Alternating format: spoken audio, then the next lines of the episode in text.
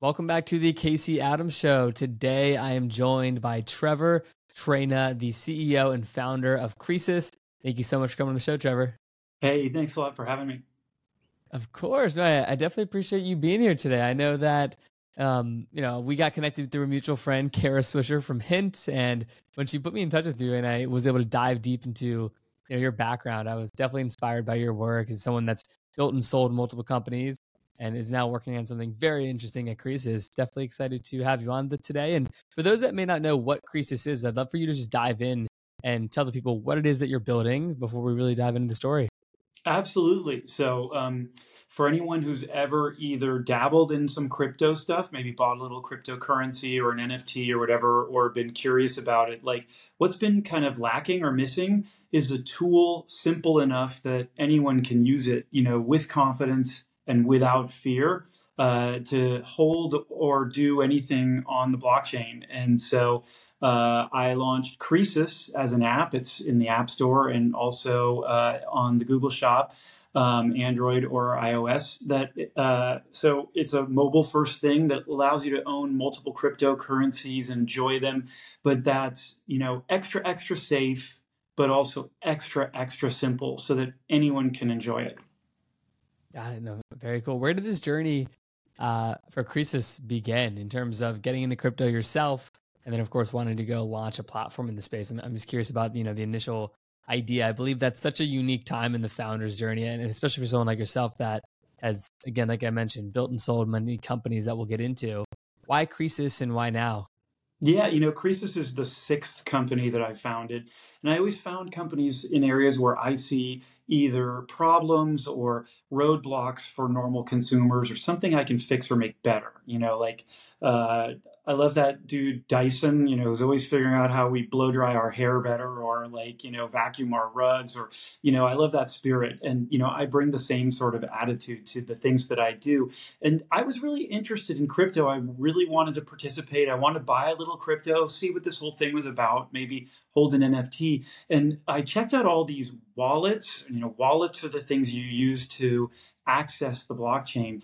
And man, they were complicated. They're like those you know professional espresso machines you see in stores that you have to go to school for like you know three weeks to figure out how to operate and for you know sure. i downloaded one and it was like you know here are these phrases you have to write them down and if you forget them you're locked out forever and we're not liable and click this to demonstrate we're not responsible i was like ah scary you know? Um, and so I started to think about it, and I was like, you know, probably more people would enjoy dabbling, you know, on the blockchain, having little crypto, trying some stuff, if there was just something simple enough that normal people could figure it out or, or weren't worried about it. It's like, you know, worried about putting something in the wrong place and losing it or sending it to the wrong person and having no recourse or, or dying and it being lost forever. So I just started with a clean sheet of paper. I was like, what would everyone want? And I, I, I invented Kresus. It won't it won't dry your hair. It won't dry your hands. You know, at, at, at a rest stop. But pretty much everything else it does from your phone, and it allows anyone to participate in the world of crypto. Like knowing nothing without worrying about passwords or recovery phrases or you can never get locked out everything's figured out for you and, and you can do whatever you want that's actually very very interesting. You know, as someone that's dabbled in, in crypto myself, uh, pretty heavily the last couple of years. You know, I remember the first time I understood what a seed phrase was, and you're like so lost and so uh, just thrown off by what this is. Especially, I was, I think I was like 18 years old when I first got into crypto and understood the, all the different wallets and everything, and a cold storage, and like, oh my gosh, this is so different than anything I've ever seen. And I'm young, getting into you know the world of business and I'm curious when you went to go think through like how do we remove this quote unquote necessary step in the process? Like where does one begin from a you know internal company perspective to launch something that does not have these typical structures that other crypto companies do? I'm just curious to even understand you know how you go about that and also some of the feedback that you guys have received because I'm I'm very curious in it and definitely uh, excited to get your thoughts. Well, you know, inventing a new product is such a fascinating process. And for me, it sort of starts with okay, why would anyone want this? What would it ultimately be useful for, right? And you know, when I the the blockchain, most people don't even understand a crypto or the blockchain or all these things, and it's actually not that complicated. The blockchain, which as we refer to it, is really this thing we call a universal ledger, right? And so I always explain it to my mom like this: like, what if there was a gigantic chalkboard, let's say like a the biggest accounting firm in London. And anytime any transaction or important thing happens, someone gets up on a ladder and writes it up there where everyone can see it and it can't be denied, refuted, ignored, lost, forgotten, or anything. That that's the universal ledger. It's it's that simple. So I was like, well, you know, why is that useful? Right now, the first use cases are things like you know cryptocurrency or NFTs, which are things that live on those blockchains and if it's yours, it's yours, and no one can deny it, everyone can look it up. But in the future, it's going to be useful for lots of other things tickets, tickets to events, you know, airline tickets, loyalty points, all your important documents, your birth certificate, your will, your driver's license, uh, um, financial transactions, all, all kinds of things will move to the blockchain. And when it does, we're all going to need a tool, a tool to manage our life on the blockchain. So, you know, I sort of started with that futuristic view and then I worked backwards. Okay, so maybe we won't use that for all of it today, but what would you want today? And what, what would a normal person want? Because, you know, the, the world of crypto is kind of these like 300,000 crypto bros, you know, who can kind of figure it all out and and you know think that they have all the tools they need but what they don't realize is you know they're kind of brainwashed right? You know they they were early they were young they were lucky enough to figure it all out but a lot of people have been excluded. And the analogy i like is like uh, the days of web 3 these days are kind of like web 1 or the world wide web before aol was introduced. You know before aol people were using the internet um, but they had to have a local a local dial-up connection, a local ISP, a modem, Prodigy. You know, it was complicated. Yeah. Could some people do it? Yeah, but most people couldn't. And that's what crypto's like today. Some people can do it, most people can't. So I was like, what would be a tool that would be easy? So first of all, no one carries their computer around. With most of yeah. these crypto wallets, you need your computer. But we do our business off our phones in our pockets or our purses or our backpacks or wherever they are, right? So it had to be mobile, mobile first, multi chain. And then there's all this talk about custodial and non custodial and hot and cold wallets. And a lot of people don't even understand what that means. But it's as simple as custodial ones, they hold and manage it for you. Uh, a famous one was called FTX. And what did we learn? Well, guess what?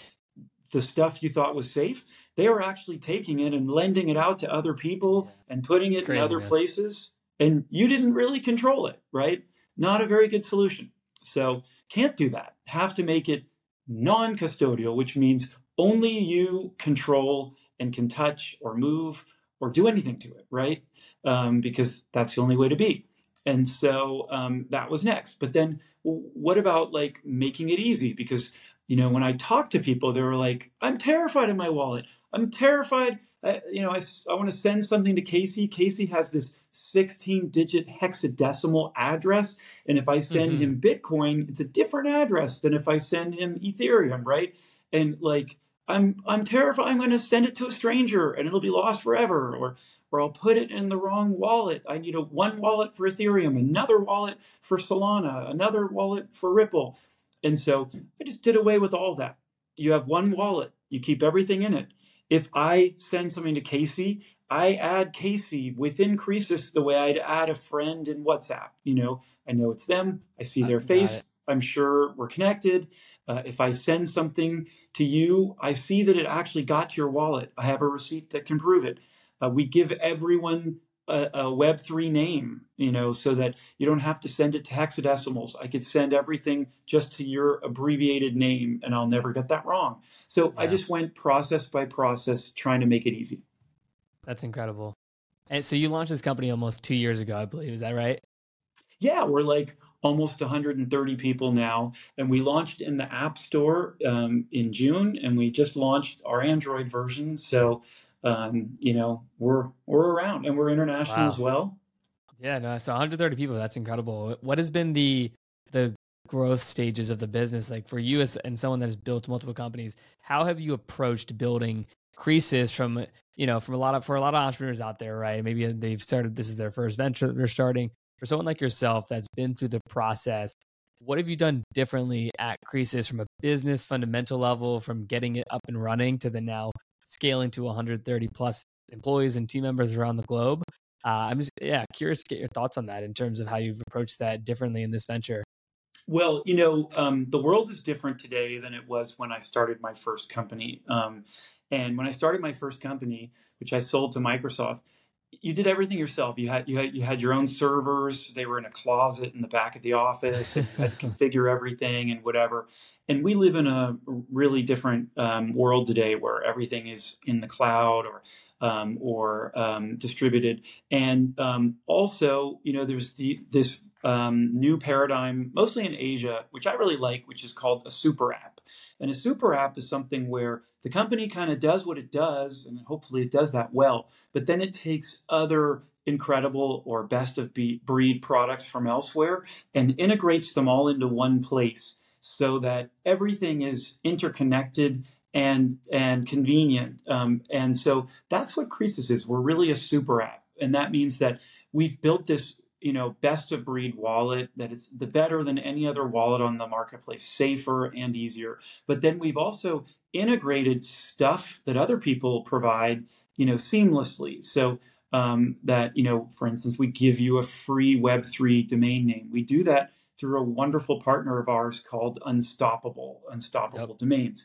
We we let you mint an NFT for free. There's no other wallet that lets you mint, and um, we give you five free NFTs. And so, like, you can take a photo of your pet or your family. You can mint it on the blockchain. Um, now, who has ever minted? Do you do you remember the first time you ever sent an email? I mean, it's kind of a milestone thing. It's simple. It takes like one minute, and we do that through a partner called Polygon. Uh, and so we've integrated all this stuff so it so it's cool and it's easy and it's um, robust. That's great. So, talk to me about your your previous company. I believe that was If Only, which you sold to Mastercard back in 2019. What was If Only? And I know you mentioned also the other company they sold to Microsoft, but bring us back to the origin of your entrepreneurial journey and walk us through some of the other companies that you've started and how it's led to what you know what now you're doing at Kresus.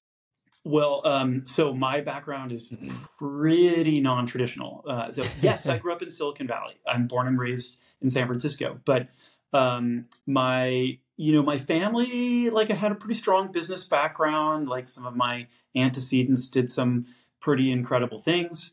Um, you know, my my stepmother, ever since I was a kid, is the world's best-selling author, Danielle Steel. So I understood the world of entertainment. I understood yeah. the world of business. Um, uh, and you know, I, I studied abroad. I, I, went to grad school abroad. I like I kind of saw the world and did stuff. And um, uh, and then I was getting my my MBA, and um, I wanted to start my my own company. And I, based on all that I've seen and everyone I knew, and my you know the background of my family, I was like, I just don't want to work for someone else. You know, I want to work. I just don't want to work for someone else. And so I was like, if that's the case, then I'm gonna have to start my own thing. So you know, I I always had that mentality, um, and because I, I, came from an interesting family, I didn't have a fear of failure. I mean, I knew if I really fell flat on my face, I wouldn't at least have to worry about my next meal or where to sleep at night or whatever. Maybe kind of brave, you know, and uh, yeah.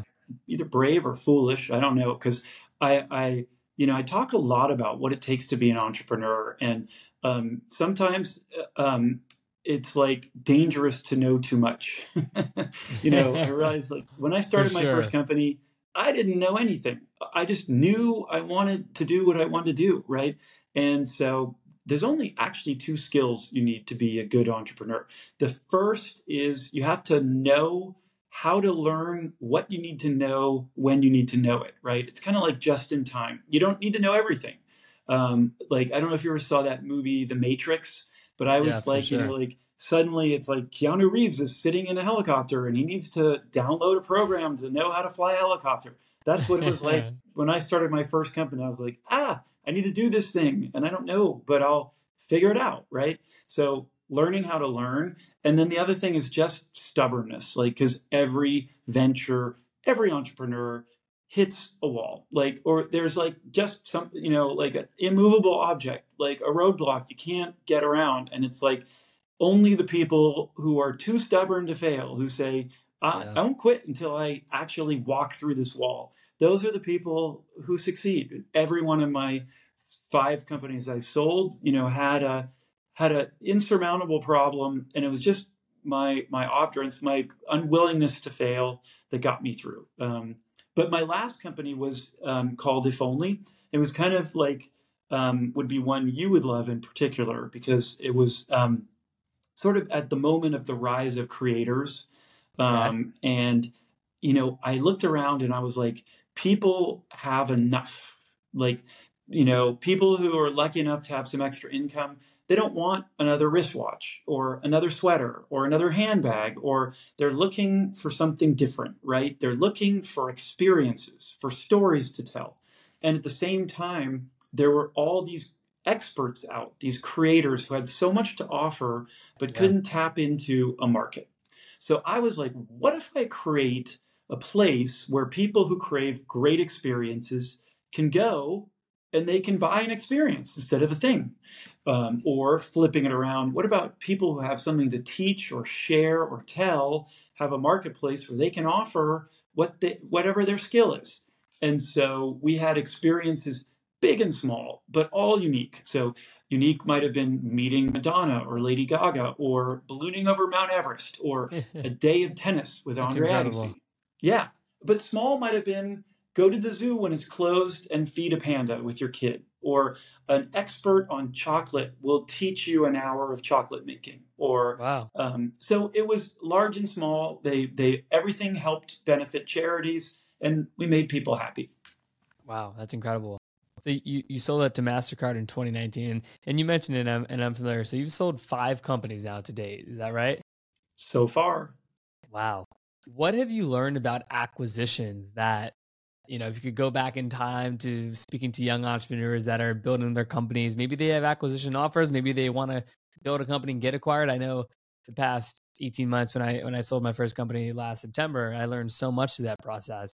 Would love to get your thoughts on all things acquisitions because I think it's very rare you hear an entrepreneur that not only has started five companies but has st- that has sold five and yeah uh, uh, what's your thoughts on you know where do you even start with an acquisition and what has your experience been well there's a couple there's a you know a couple steps to it. I guess the first is i always call it like the Traina test. So the Traina test is growing a company is sort of like inflating a balloon and you want to make it as big as possible mm-hmm. and tie it off before it pops right?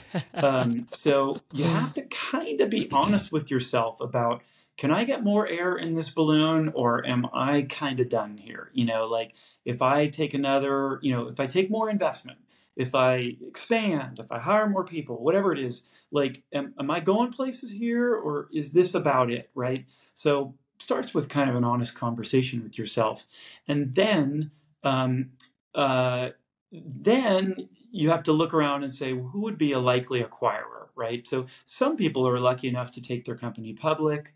Um, but those are rare, right? And so you have to know what you've got. If you think you're going to sell your company, figure out who would want it and why would they want it, and make that list a short list, and then reach out. But never like great companies are always bought, never sold.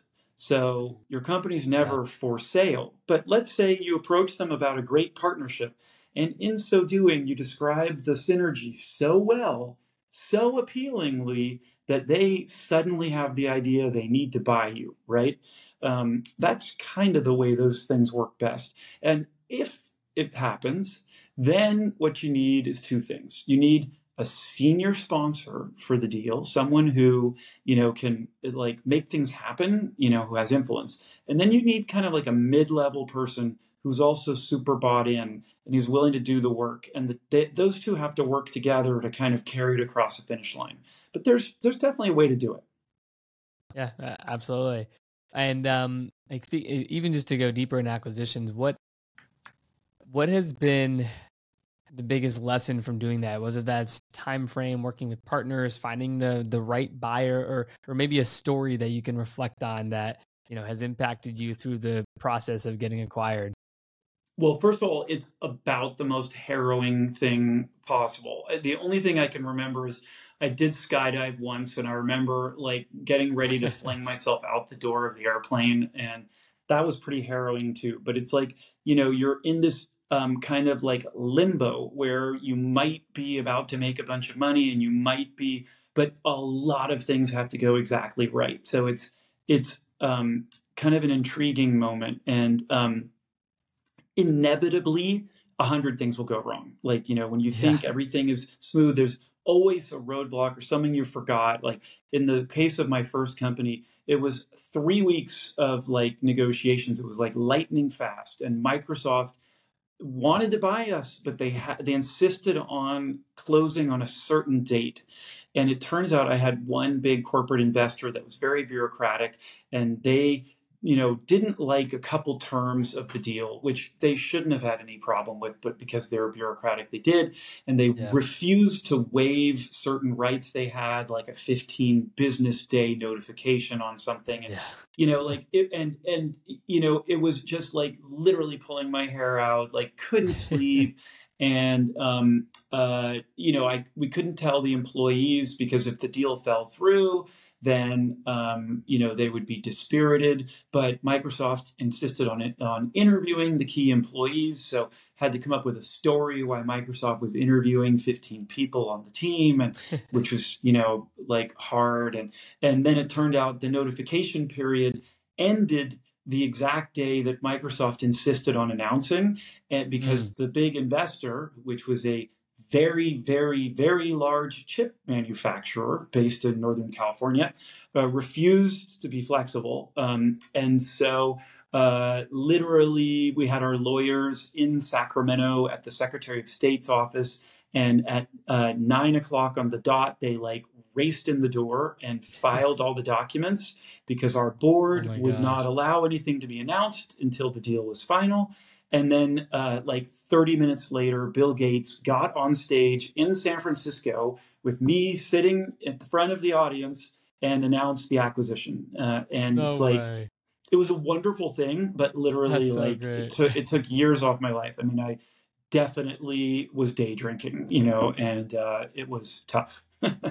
wow. No, that, that is such a story. It, it, it makes me, I, I'm visualizing you sitting down in this auditorium, whatever it may be.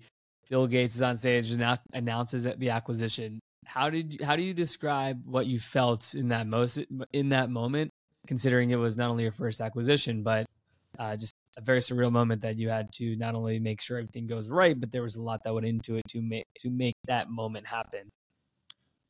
You know, it's the it's the weirdest thing, but like, you know, I went to some really good schools and I'd done some really good things, but I'd never actually really, honestly, looking in the mirror, honestly, felt like I was applying myself 100%.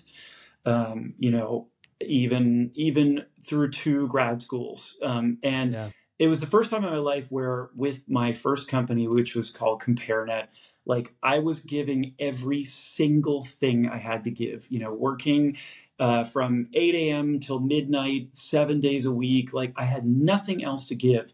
And it was just the craziest feeling when I thought, like, my God, from literally nothing with no particular skills, you know, I created all these jobs and all this value. And, you know, we had like 2 million vis- visits a month, people who were enjoying nice. uh, what we're offering. And, and, it was just the most surreal experience. And it was like kind of like an embodiment of the American dream. It was like I had no yeah. right and no business to think I could have just pulled that off, but somehow I did, you know? Yeah. Um, and as a like delicious epigraph to the whole thing, like um, two days later, apparently the large um, chip manufacturing company hadn't read the Wall Street Journal. And I got a call from the controller saying, well, you know, we've maybe worked out a compromise, you know, on this waiver of notification thing. And um, I actually had him on speakerphone with my co-founder, and I was like, "I'm terribly sorry, but we no longer own the company. Feel free to talk to Microsoft about it because the deal just went through." And uh, wow. uh, it was like the best feeling. yeah, that, that is incredible. And for those that might not know what CompareNet did, can you give us the quick one sentence, uh, just description of the company so people have context there? It was a simple concept born out of a visit I made to Best Buy one day where I was like looking for an electronics product and I knew what features it should have. And I talked to the sales guy who's wearing this like bright red blazer. And I was like, this is what I want. And he couldn't tell me if they carried it. And he couldn't even tell me if that product existed.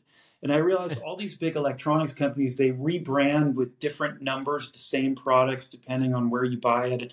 And I was like, there's got to be a better way. And I was like, what if, what if I created a website where it had all the information on every product and you could compare them by price and feature so you were really sure you were buying the right thing? That was CompareNet. Wow, no, that, that's incredible. Very cool. What um what have you learned because i'm a firm believer that like over the years, and just for context for you, Trevor, I have this trophy right here in the back, and uh, if you're watching this video, you'll see it. But it's a it's a neck brace trophy, and it's when I spent six months in a neck brace when I was 16 years old, almost paralyzed from a football injury, and it was during this six month period of my life that was how I describe a very transitional period of my life, going from you know everything that I've known as an athlete, someone that grew up in Virginia playing um, hockey and lacrosse and then football to then not being able to do any of that or you know kind of have the plug pulled from behind you and you have to recreate your identity or, or reattach yourself to, to something new i've found that feeling to be very similar to whether that's selling my, my last company or just going into a new role or starting a new venture that feeling of just erasing all of what you've known about yourself and like really embodying this new identity with the project that you're working on. I'm curious to know how you have embodied change when you're going through these transitional times and through acquisitions from you know you worked on this project this company for so long to then not be a part of it anymore to then creating something new and to live in that creative field of okay like where do i go spend my time? What do i want to go apply myself to now having after having gone through that experience? How do you find creativity in your life and how have you been able to maximize those moments of new things that you are then creating? Well you have to really love the process and um, starting any kind of a venture is uh, really tricky. So the first moments are just wonderful and delightful. Uh, I always say it's like those movies you watch where, you know, it's a bunch of people about to sail off on a ship and, you know, they always leave in perfect weather and everyone's waving at the dock and there's like flowers being thrown and, you know, like plenty of food and, and it's awesome, right? And then it's like you fast forward a number of months later and it's like the sea is stormy and everyone is nauseated and like, you know, holding on to the rail and the boat is rocking and you know it's always that way. There's always some issue or something. So you have to be hardy to make it through um, and you have to be resilient and you have to like find your inner core of like of strength and consistency um, and uh, and yet retain you know your creativity. It's like while you're hiking through the woods you still have to see the whole forest right? Um, and so I find like you have to sort of nurture uh, opportunities for creativity. And sometimes it's as simple as like build a 20 minute walk into your day where you're outside and you're breathing some fresh air and you're just away from your computer or or meetings or um, or just maximizing chance encounters. It's like there is this sort of metaphysical thing and it's the weirdest thing but it's sort of like the universe really does provide if you are open to it and you're paying attention. I can't tell you how many times like some thing i didn't want to do but decided i should or place i didn't want to go but decided i should led to the the very thing i needed in order to survive um, multiple times. So you have to be open and paying attention um, and um, um, I find, even though I am lucky to be both creative and a business brain, like ideas are always best when they're honed off of, of feedback, right? So I like to introduce yeah. it to my team and then get their thoughts and um, and you know factor that in and and and argue and you know debate and because it often makes makes the concept better.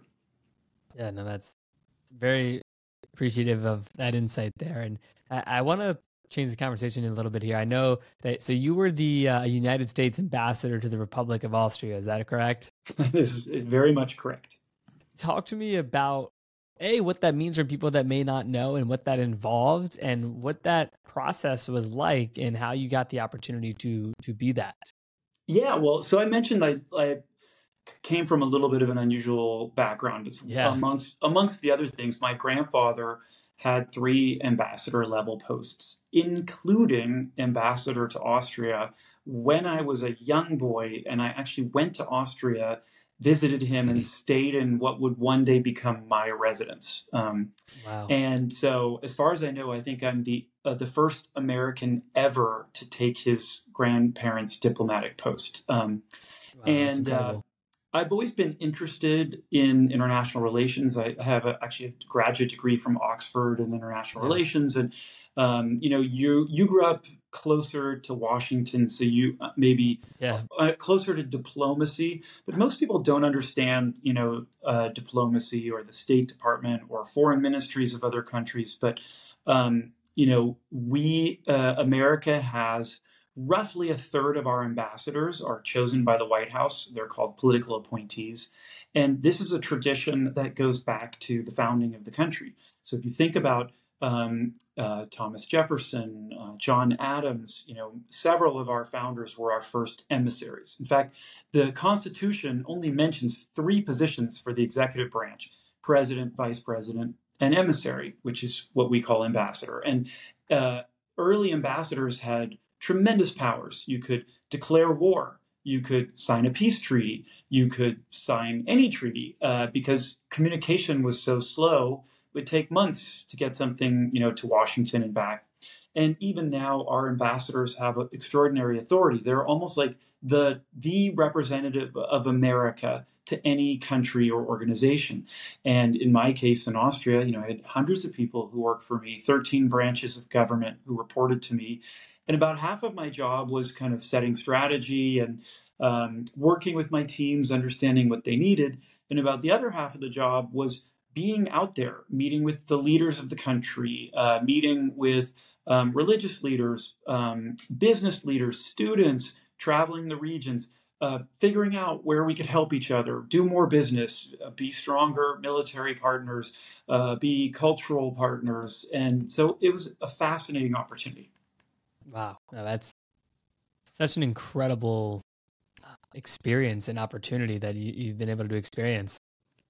Yeah, when it comes, you know, I've done five companies, and I was ready for a change, to start growing in a different way, and uh, to to have a different kind of experience. Yeah, absolutely. So you, you talk about growing up in this very unique household. I'd love to understand some of the the lessons that you've been able to learn from you know, not only parents, but mentor figures in your life early on that have helped shape the way you see the world? Well, I was just always taught, you know, um, anyone can make a difference, anyone can change things, um, and to be brave about it. And, you know, my parents are also extremely philanthropic. So, they're always giving back or or volunteering or on the boards of different organizations and and that's also a part of life. But I think the American model works well when you tap your talents, you tap your skills, you make a difference. Maybe you are successful, and then you take that success and then you use that to make a difference in other ways. You know, that's efficient. Um, and that's what I've always uh, tried to do as well. Love that. No, I, absolutely. So you're you're still in SF now, is that correct? That's right. I live in San Francisco, and that's where Kresus is based. And it's funny because in the Web3 space or the blockchain space, you know, a lot of these companies are like crypto dudes hiding on Caribbean islands, avoiding US taxes, right? Uh, yeah. And that's kind of no way to be. And it doesn't really inspire a lot of trust. And with Kresus, you know, we're based in California. We have an actual office and a headquarters yeah. and, and 24 hour customer service and a phone number. And, you know, if you want to build trust in a long term business, you sort of have to have to do those things. Absolutely. It's so interesting too, because the given what crypto has went through the past year, you see these companies, FTX, Celsius, and it, it, it creates a lot of fear in people's eyes. And, you know, as you just said, being that front facing company that, as you said, is not just doing the gray area, Caribbean, off the offshore, and all that type of stuff, when it comes to the market today for crypto, it's interesting. I, I had Tyler Winklevoss on the show back in 2021. That was a, a, great episode just to dive into everything that he's been doing and obviously his background in, in crypto. But you know, he was sharing his thoughts on the market then, and this was actually late 2020, coming into 2020, 2021. So very, uh, looking back, it was it turned out to be one of the biggest interviews I've done on a YouTube channel because it was just the timing was there, right? Um, but I'm curious to get your thoughts on what has happened the past year, how you and your team have adapted to that, and where people and what people should be thinking about now that are not only still believers in this technology, but want to continue utilizing it and diving deeper into how it can impact their life, their business, and everything that they you know want it to. Well, first of all, Tyler is actually one of the investors in Kresus, so I think Love it's that pretty cool you had him on. And he and his brother are very much visionaries. Um, you know, um, uh, the there's that old adage, you know, like buy low, sell high but it's often hard to do, right? So um, we were we've just gone through a, a, total craze, like a mania, you know, where NFTs, crypto, all of it, it was like going to the moon, and people were throwing their money in. And you could argue that's exactly the wrong time to be investing, you know, when there's a craze. When you want to invest is when you know the chips are down and um, the the valuable or the worthwhile things can be had at a discount, right? And so, you know, it's not my job to sell crypto. It's not my job to sell NFTs or to give advice, right? But I would say it's pretty clear there are some things that are very worthwhile and that have a really good reason for existing um, and are not going to go away. If anything, over time, they're going to have more adoption and more demand. Um, and so, if those are things that are interesting to someone, now would be the time to buy them, right?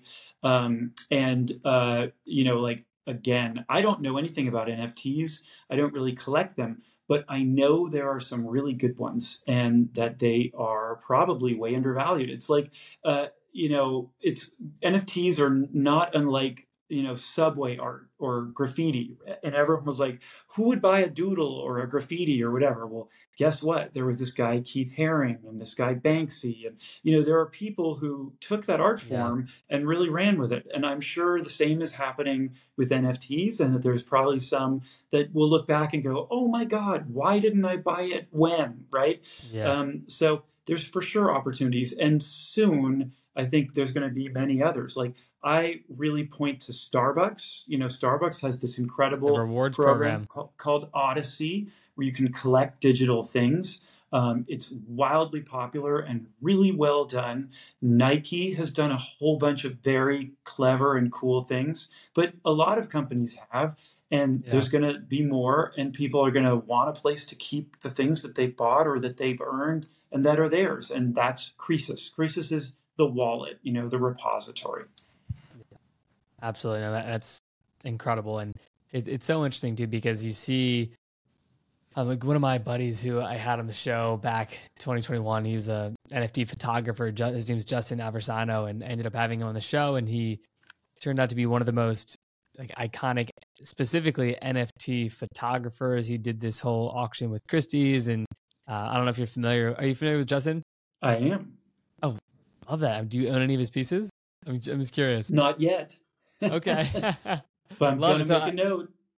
So Justin, it's so crazy looking back. Like this was February 2021. He came over to my apartment and literally showed me what an NFT was. And as you said about minting something and remembering what that was or that first email moment, right? Like it's that is the moment I reflect on when he's opening up his laptop and showing me himself minting his art right on the spot and seeing that and then reflecting on the the journey that he, he has been on and what he's created has just been absolutely incredible. But it, it speaks to not only what you said earlier, but um, the impact of finding true people, true visionaries in the space that are taking it seriously, that are actually utilizing technology for you know the right reasons. So yeah, you know, like that's great. Uh, uh, like if you download the Kresus app, the first thing we show you is and not like how you can buy crypto or whatever. Yes, we offer you tools that let you do buying and swapping or whatever. But the first thing we show you is just education, how to do stuff what to know, what to learn, and we show you just a selection of really cool projects that we have nothing to do with. We don't get a commission, we don't they aren't ours like we'll show you Nike things and whatever, just stuff to explore, right? Because we just want like you said, we want to open people's eyes and just spark their imaginations. Absolutely. Bring me back to the early childhood, Trevor, you know, growing up, what were some of your early ambitions or just not even ambitions, ideas of how you viewed the world and what you wanted to pursue? You know, coming from you know, your mother being an incredible author, did you want to go build companies and like, you know, create products? Or when was the entrepreneurial spirit really uh just injected into you? And, and how did you ended up how did you end up finding yourself at a young age to then go pursue that? And what was that process like for you?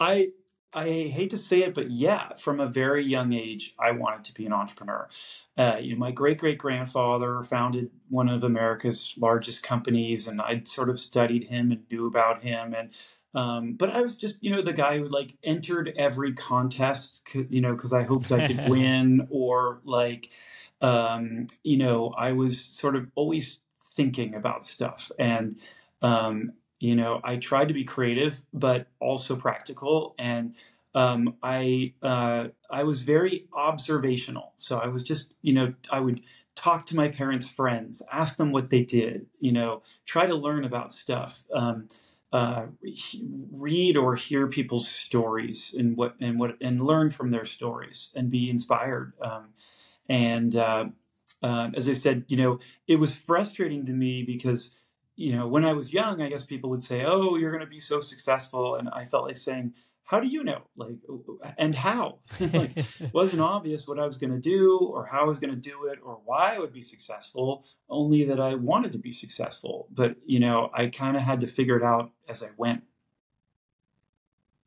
Absolutely, and something that I actually you, you spoke about earlier that I wanted to bring up just um, well, in terms of photography, you collect photographs, and I believe uh, you have a very just uh, uh, what was it, an honorary advisor to the Fine Arts Museum of San Francisco. Talk to me of that passion of yours and when that was formulated in your life.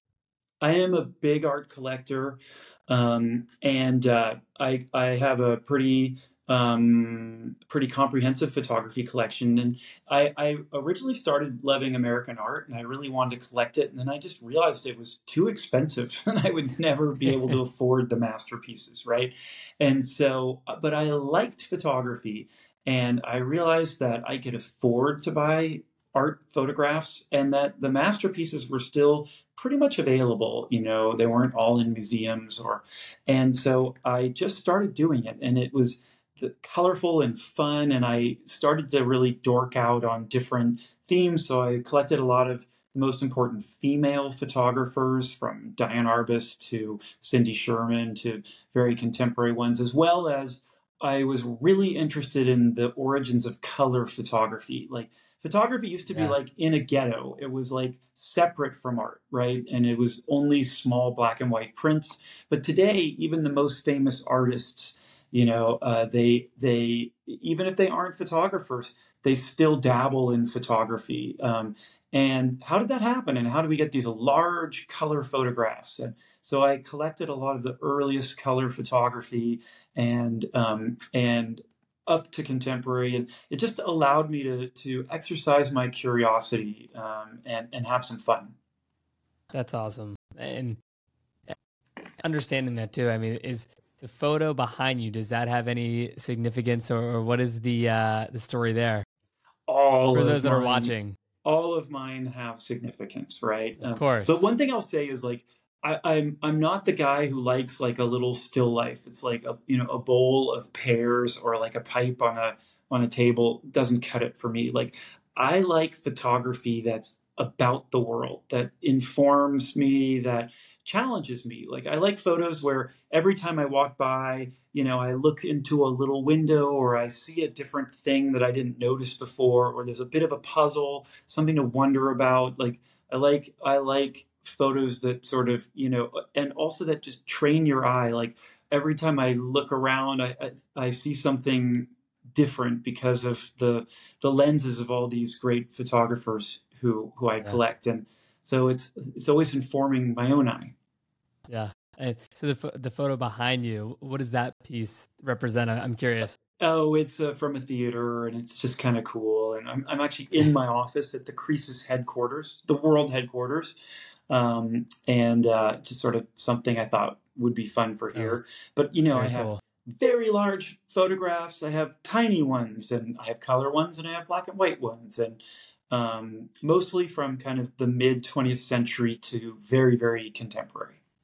Love that. No, it, it's super, super interesting to just dive into that whole world and and seeing how you've been able to collect over the years and how passionate you are about it. It speaks volumes to you know, like wh- what you love to do. So appreciate you sharing all that the insight there. Uh, Trevor, before a couple more questions before we wrap up. When it comes to just your younger self, if you were to go back in time and give your younger self a piece of advice when it comes to building, starting, growing, and scaling a company, what were what would be some of the foundational elements that you want would want your younger self to know? You know, to be honest, it would be just a lot of small things, you know, because I always had the hunger and I always had the dream and the and I was always brave, uh, and those were the foundational elements. You know, there's lots of small things like you know um, I, have never uh, uh, I've never um, fired someone, you know, too quickly. You know, uh, like when you have a team and you have a team member, and that team member is in any way taking away from the experience of the whole team. Like I'm always too slow to fire them. Lots of little tips like that. You know, there's fine tuning, right? But um, the um, the main things I think I I think I got right. You know. Yeah, that's awesome. Well, before we wrap up here, what are you most excited about looking into the future of what you're building at Kresus and what excites you for the rest of the year and the years beyond? You know, I've created a lot of useful and cool and fun tools, um, and they've ultimately found their way into bigger products at bigger companies. And I'm proud of that, and I'm proud of, of creating jobs. But you know, I I actually feel like um, I have this insight that other people don't about the blockchain that it really is going to be ubiquitous. It's going to be like the World Wide Web, where it's going to change everything in ways people really don't realize. And that the tool that people use to to enjoy that will will change everything right so if you look at web 1 or web 2 first it was the browser then it was the search window uh, or the or the social graph and with web3 it is the wallet that's the tool and so i don't think i've ever had an opportunity to do something so profound that could touch so many people um, and uh, you know one of my dear friends and great mentors is this guy called Jony Ive. Jony was Steve Jobs' partner and yeah. built um, you know built many of the most influential apple products and you know he talks to me about like what it's like to think that in over a billion pockets sits an iphone that he created right and that to me yeah. forget about money or anything like that like you know if you could really have that level of impact like wouldn't it be wonderful you know and that's yeah. that's what inspires and motivates me like i always say like you know, I admire many athletes, but the one I admire the most is Arnold Palmer because who wouldn't want to be named after the most delicious beverage in the entire world that everyone drinks at their club or whatever. It's like talk about Yeah. change changing the world, right? And so hopefully Kresus someday will be something that really offers people incredible utility. That would be like the best legacy I could ever hope for. That's a beautiful statement, Trevor. Well, before we wrap up here, I just want to give you the opportunity. So, where is the best place for everyone for everyone watching or listening to to stay connected with you, to learn more about Kresus, and to most importantly, download the app and you know take advantage of what you're building? Yeah, so if you just go to the App Store and just look at the Kresus super app, you know, crypto app, it's spelled Yep. just like it sounds K R E S U S. Uh, so you can download it there or in Android. Um, we also have a website uh, that you can check out, Kresus.com, that has information and updates. So um, either way, you know, I, I hope it I hope it brings a new dimension to people's experiences. Incredible. Well, Trevor, thank you so much for coming on the show today. I know I learned so much and really appreciate you taking the time to be with here with here with us today. well, you were you were so nice to put up with me, and thank you for inviting me. Of course.